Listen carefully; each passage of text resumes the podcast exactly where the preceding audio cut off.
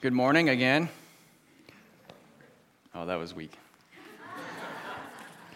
it is uh, it's sweet when we have, you know, a snowy day and there's still folks here. So thank you for being here. Um, my name is Matthew Capone, and I'm the assistant pastor here at Cheyenne Mountain Presbyterian Church, and it's my joy, as always, to bring God's word to you.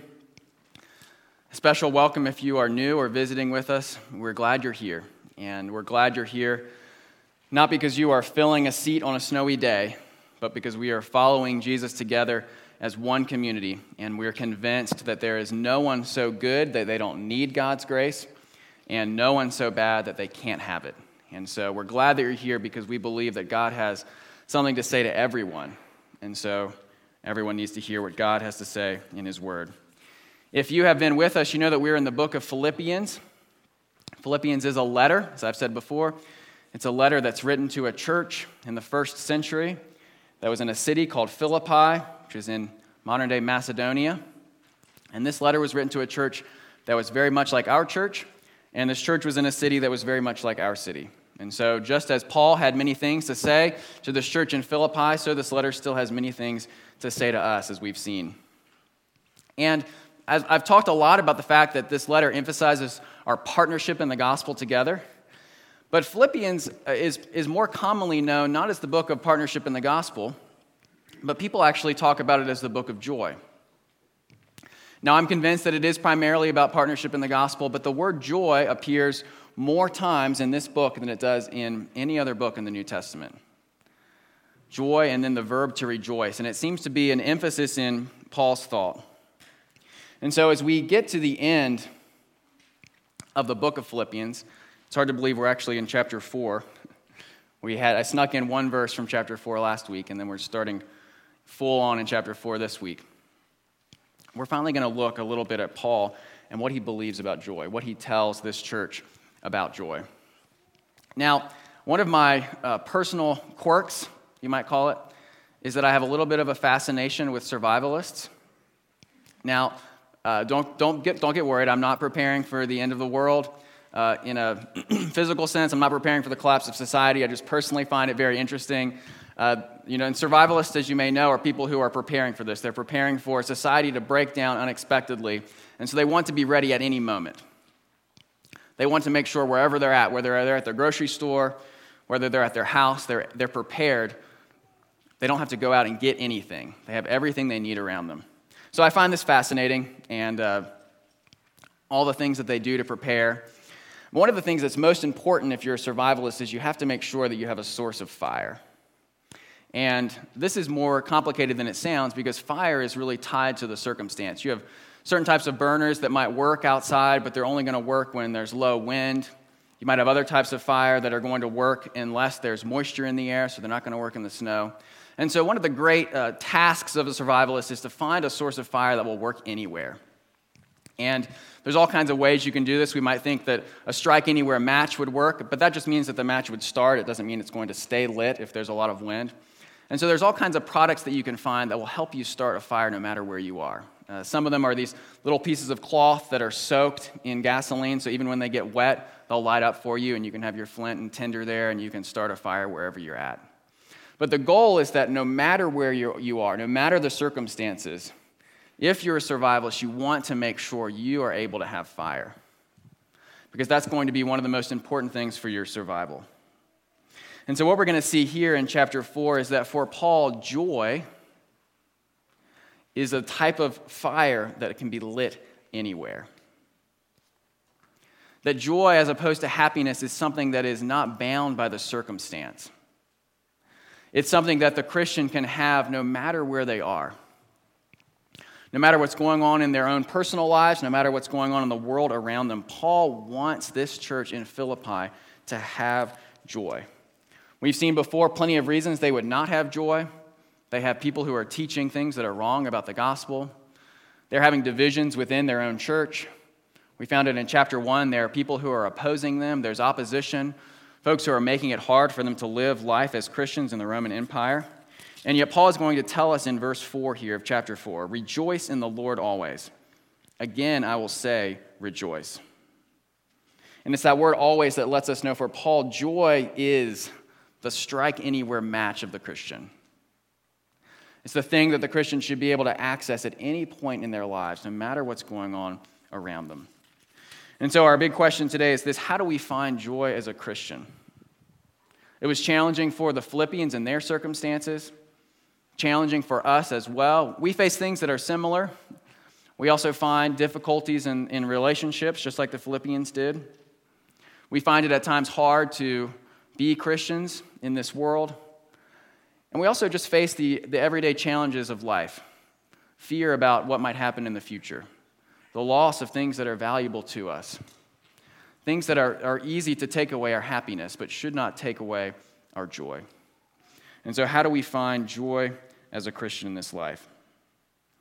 We're in Philippians chapter 4, we're starting in verse 1. And remember that this is God's word, and God tells us that his word is more precious than gold, even the finest gold and that it is sweeter than honey, even honey that comes straight from the honeycomb. And so we're going to read now, starting with verse 1 in chapter 4. Please read with me. Therefore, my brothers, whom I love and long for, my joy and crown, stand firm thus in the Lord, my beloved. I entreat Euodia and I entreat Syntyche to agree in the Lord. Yes, I ask you also, true companion, help these women who have labored side by side with me in the gospel, together with Clement and the rest of my fellow workers, whose names are in the book of life.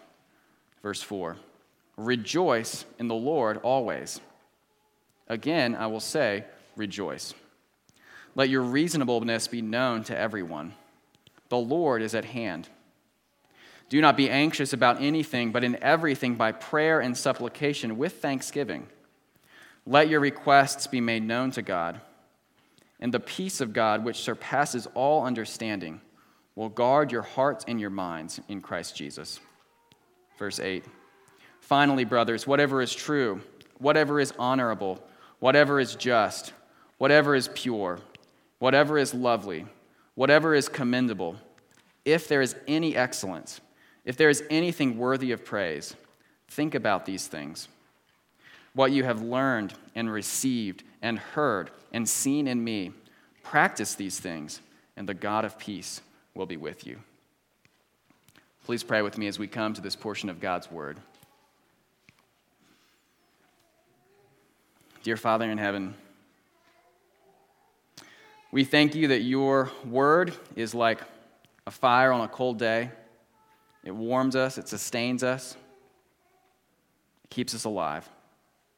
We ask that you would do that now, that you would send your word to do what you did at the beginning of creation, that you would send it to bring things that are not alive alive, that you take what's dead and you'd raise it up again.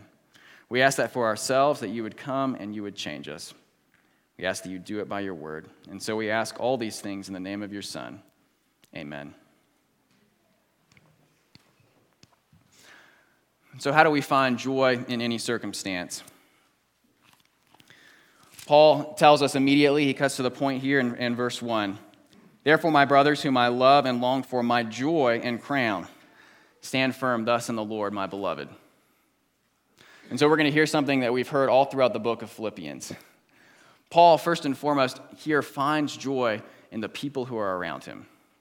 He finds joy in his fellow believers. He finds joy in these people he's labored with side by side for the sake of the gospel.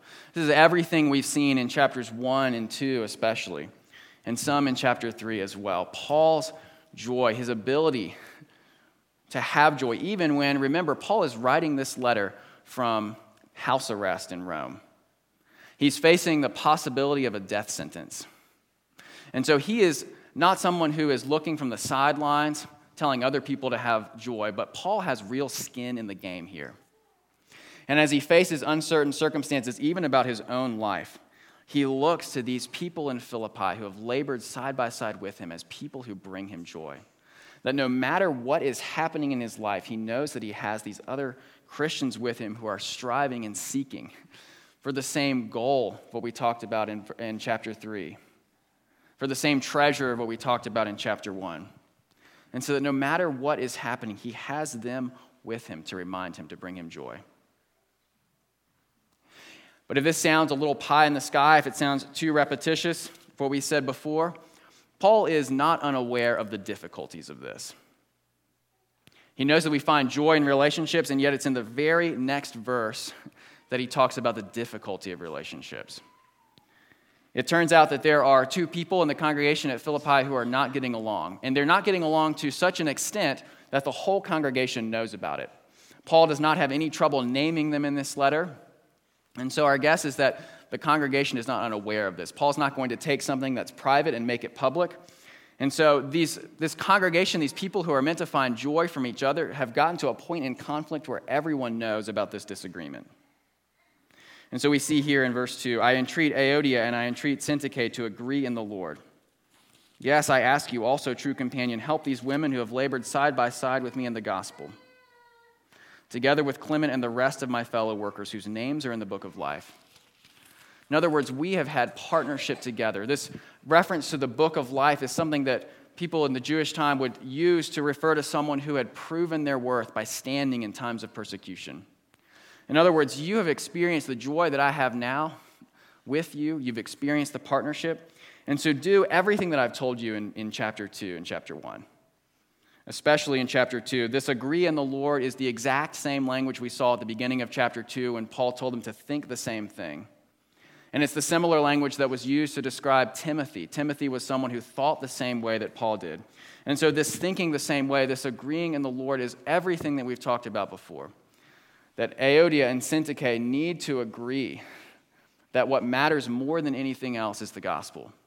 That they need to agree that other people's needs are more important than their own, and so that they can set aside what's driving them apart. By the way, Paul is very realistic about conflict in the church. He understands the need for a mediator here. He doesn't take sides, he doesn't believe there's a right answer.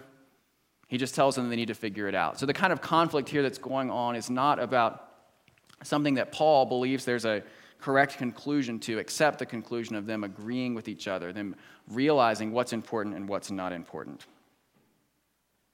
And so, Paul's not unaware of the struggle of relationship but he also sees it as a source of joy. And this is where the secret comes in. Remember in verse 4, he says, Rejoice. This is not just generic rejoicing, but rejoice specifically in the Lord. And that's the same thing he tells these women to do, to agree in the Lord. In other words, this joy is not simply something that comes from relationships in general, but it comes from relationships that are headed in the same direction. It comes from relationships that are headed towards the gospel, and it's actually going in that same direction that allows these women to agree. It's this common partnership, this common mission that's going to allow them to do what they would otherwise be unable to do. There was a singer and songwriter named Clarence Carter who made music during the time of Jim Crow. And he experienced all the horrors of, of racism during that time. He was uh, African American as he was interacting with people who were white, he had to, to do certain things and bear with certain things.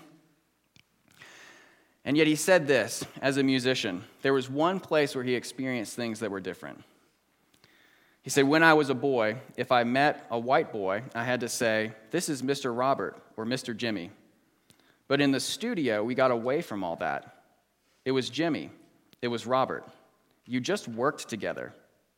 You never thought about who was white and who was black. You thought about the common thing, and it was the music. In other words, everything outside of the music studio was filled with conflict for him.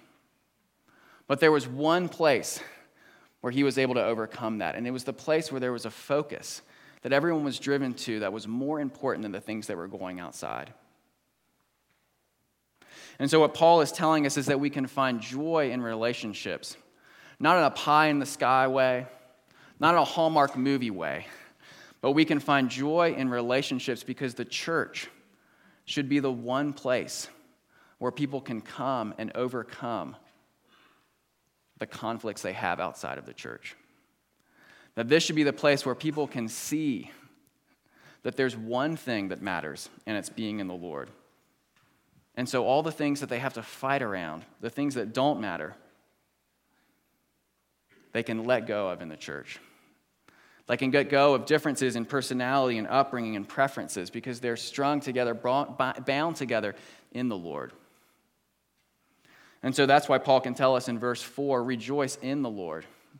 Because this joy, first of all, is in our relationships with each other as and only as we're pursuing the gospel together. And so, again, we see the themes we've seen over and over that this joy is not disconnected from our partnership in the gospel, and that our partnership cannot be outside of the gospel.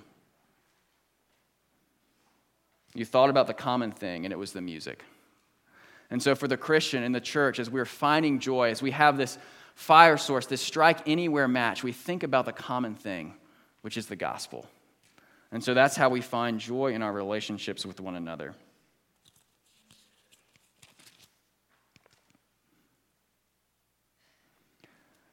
But it's not just the partnership. Well, then we see, we finally come to verse 4 Rejoice in the Lord always. I will again, I will say, rejoice. Let your reasonableness be known to everyone. The Lord is at hand. Now, when Paul says reasonableness here, it could be better translated as patience or forbearance. Let your ability to know what matters and what doesn't matter be known to everyone. And how are you going to do it? Well, the Lord is at hand. And this means two things one, that God's presence is with us, and two, that his second coming is near. And the focus here in Philippians is, is definitely on God's presence, but the primary focus is on God's second coming, on Jesus' return to the earth. Remember, we've talked before in chapter 3, verses 20 and 21, we saw that Jesus is coming back and he's bringing a heavenly citizenship. And so, how we agree in the Lord first is by letting our patience be known to everyone, our forbearance, our reasonableness. But second, knowing that Jesus is returning soon. And so that helps us prioritize what matters and what doesn't matter. I had a member of my family who, at one point, he was diagnosed and believed that he was heading down the road of cancer. He was convinced that his end was very near, that it was at hand. And so the first thing he did was begin to figure out what mattered and what didn't. Suddenly it became very clear which relationships were priorities and which ones were not. It became clear which possessions were priorities and which were not. He began clearing through things that he owned because he didn't want other people after him to have to do that for him. Now, in this particular situation, uh, that did not happen. This diagnosis, diagnosis turned out not to be true. That individual uh, is still alive, living a, a full life. But, but the, the reality, the realization that the end might be near, forced priorities to become clear. And so Paul is saying, look, Jesus is coming back soon. And so let that be the measure stick by which you figure out your priorities. Let that be how you figure out what is worth fighting about and what is not. Let that be your attitude towards the people around you. That is how you find joy in relationships. You agree in the Lord as you realize that He is at hand, He's coming back. And so that helps you know what matters and what doesn't. And so it's not just our relationships with others that bring us joy, it's also our relationship with God. We see that in verses 6 and 7. Do not be anxious about anything, but in everything by prayer and supplication with thanksgiving, let your requests be made known to God. And the peace of God, which surpasses all understanding, will guard your hearts and your minds in Christ Jesus. And so Paul says here the opposite of anxiety is prayer. Now, it's important to know what Paul means when he talks about anxiety. There are all different types of anxiety. Paul actually says in other letters that he is anxious about people. And so it seems that Paul has a category for types of anxiety that are okay and types of anxiety that are not. When Paul says that he's anxious about someone, what he really means is I'm concerned for them, I care for them, I want the best for them. And so he talks at various points about his anxiety for the various churches that he has helped and that he pastors. But here, when Paul says anxiety, what he's talking about is the fear that comes when we f- refuse to trust other people and when we refuse to trust God. The anxiety that Paul is talking about here is the fear that comes from refusing to trust other people and refusing to trust God. The fear that pushes us to try to manage the things around us. It causes our lives to shrink because we choose, rather than living our lives, we want to control them. We want to make sure there's nothing unexpected that could ever happen. We think about everything bad that might happen in the future and then adjust our lives in light of that, not in light of the fact that the Lord is at hand. And so Paul's told us that we find our joy in relationships with others, but we also find our joy in our relationship with God. Because God is the one that we can bring our concerns to in prayer. We can tell Him about the things that we're anxious about. We can take the things that we're anxious about and recognize that our control is limited. We are actually powerless in many situations. And so, trying and working hard to control things that we cannot control, it's not just a mistake, it's actually a form of evil. It's a, fo- a form of denying God, of believing that He's not who He says He is. And so, there's, there's no uh, special explanation here. There's times when I have to dare to be boring and dare to be simple, as one of my professors loved to say. And so this is very simple. Paul is saying if you're anxious, pray about the things you're anxious about. But don't just do that, do it with thanksgiving. Because Paul knows something that physiologists now also understand, which is that the part of our brain that carries anxiety is the same part that carries joy. And so it's actually impossible for your brain to be experiencing, experiencing anxiety and joy at the same time. And so, Paul's secret here for experiencing joy in any circumstance is twofold.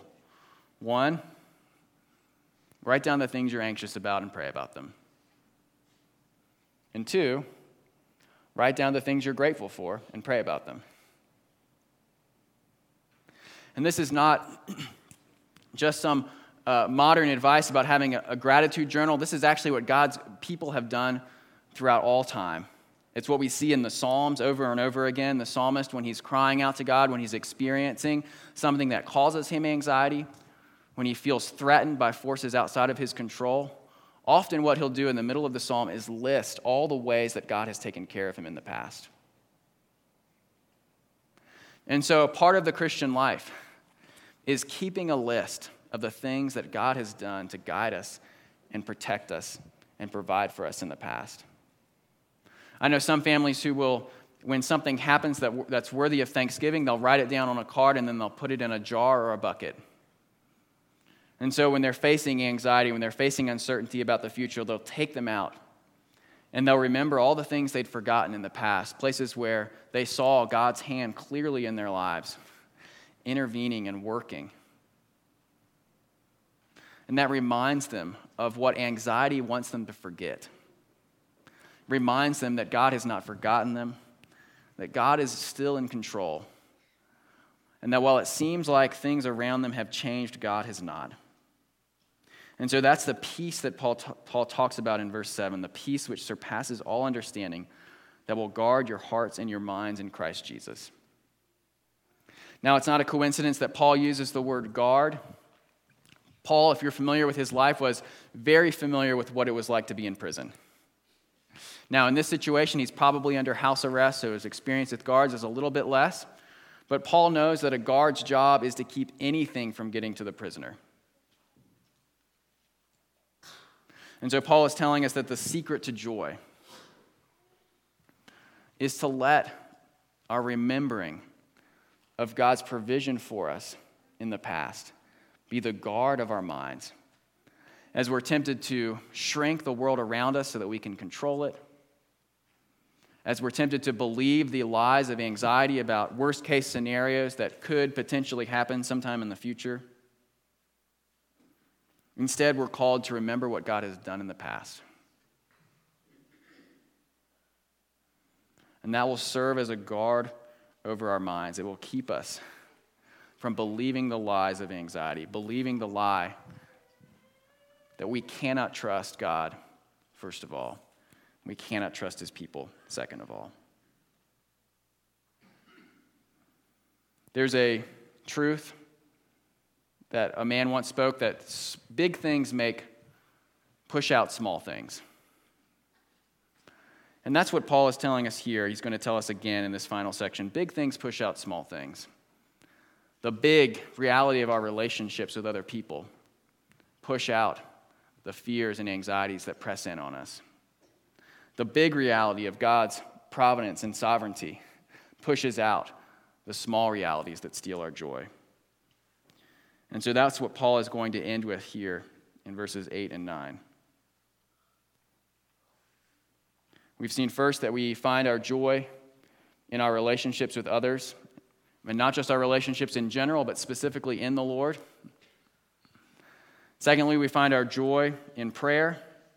This is not just some mindfulness practice, but it's our joy that we find in the Lord because we know that He hears and He listens to us.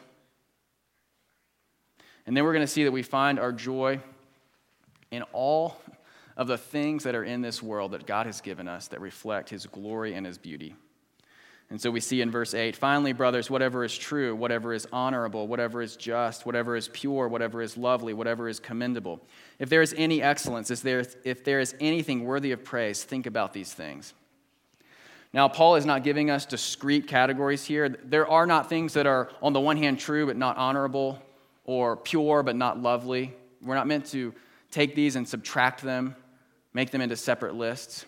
Paul gives us this crescendo of adjectives because he wants to tell us look, anything that reflects God and his goodness and his justice and his beauty, set your mind on that. When you're tempted to be filled with fear and anxiety, when you're tempted to lose your joy, Set your minds not on things that are destructive, but set your mind on the things that God has made. And do it wherever you find it. He says, whatever is just, whatever is pure.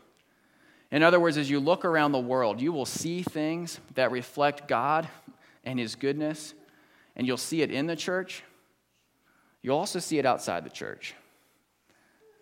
Because everyone, even if they've rebelled against God, is still made in his image. They can't escape the fact that God created them.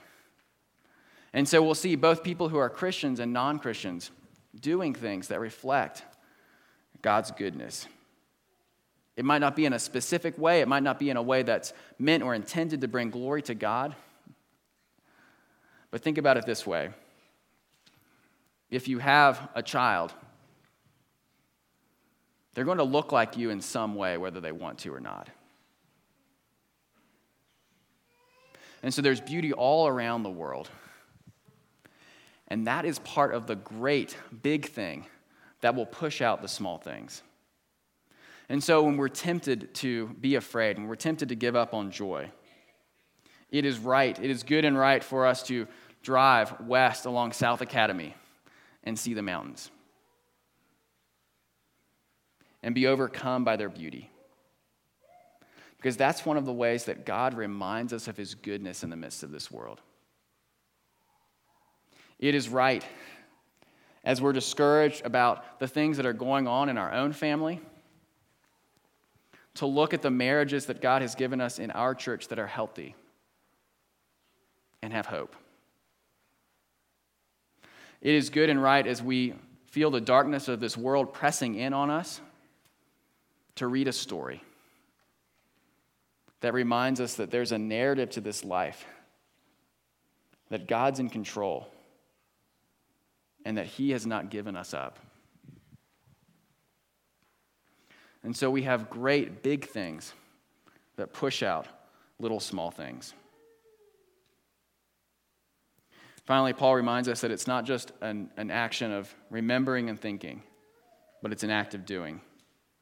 And so he ends with verse 9 What you have learned and received and heard and seen in me, practice these things, and the God of peace will be with you. And so we see at the, the end of verse 8 think about these things. In the middle of verse 9, practice these things. That those two are two sides of the same coin, that as we think more and more about what is good and true and lovely, we can practice more and more. And as we practice more and more, we be able to think more and more. Paul, again, is also emphasizing what we've talked about over and over. He presents himself as a model here, just as he did in chapter 3 explicitly in verse 17, just as he did in chapter 2 implicitly with Timothy and Epaphroditus. He's tying back to what we saw at the beginning of this chapter in, in the first few verses. In the end, you've been given the people around you to walk with you. And so, how do we find joy in any circumstance? How do we find joy in the midst of our lives, even when it seems like darkness and evil is pressing in on us? First, we find it in the people around us. And not just in them generically, but specifically as we are in the Lord with them, as we pursue the same treasure together. So we find it in our relationship with others. We find it in our relationship with God as we take the things that cause us to fear and we give them to Him.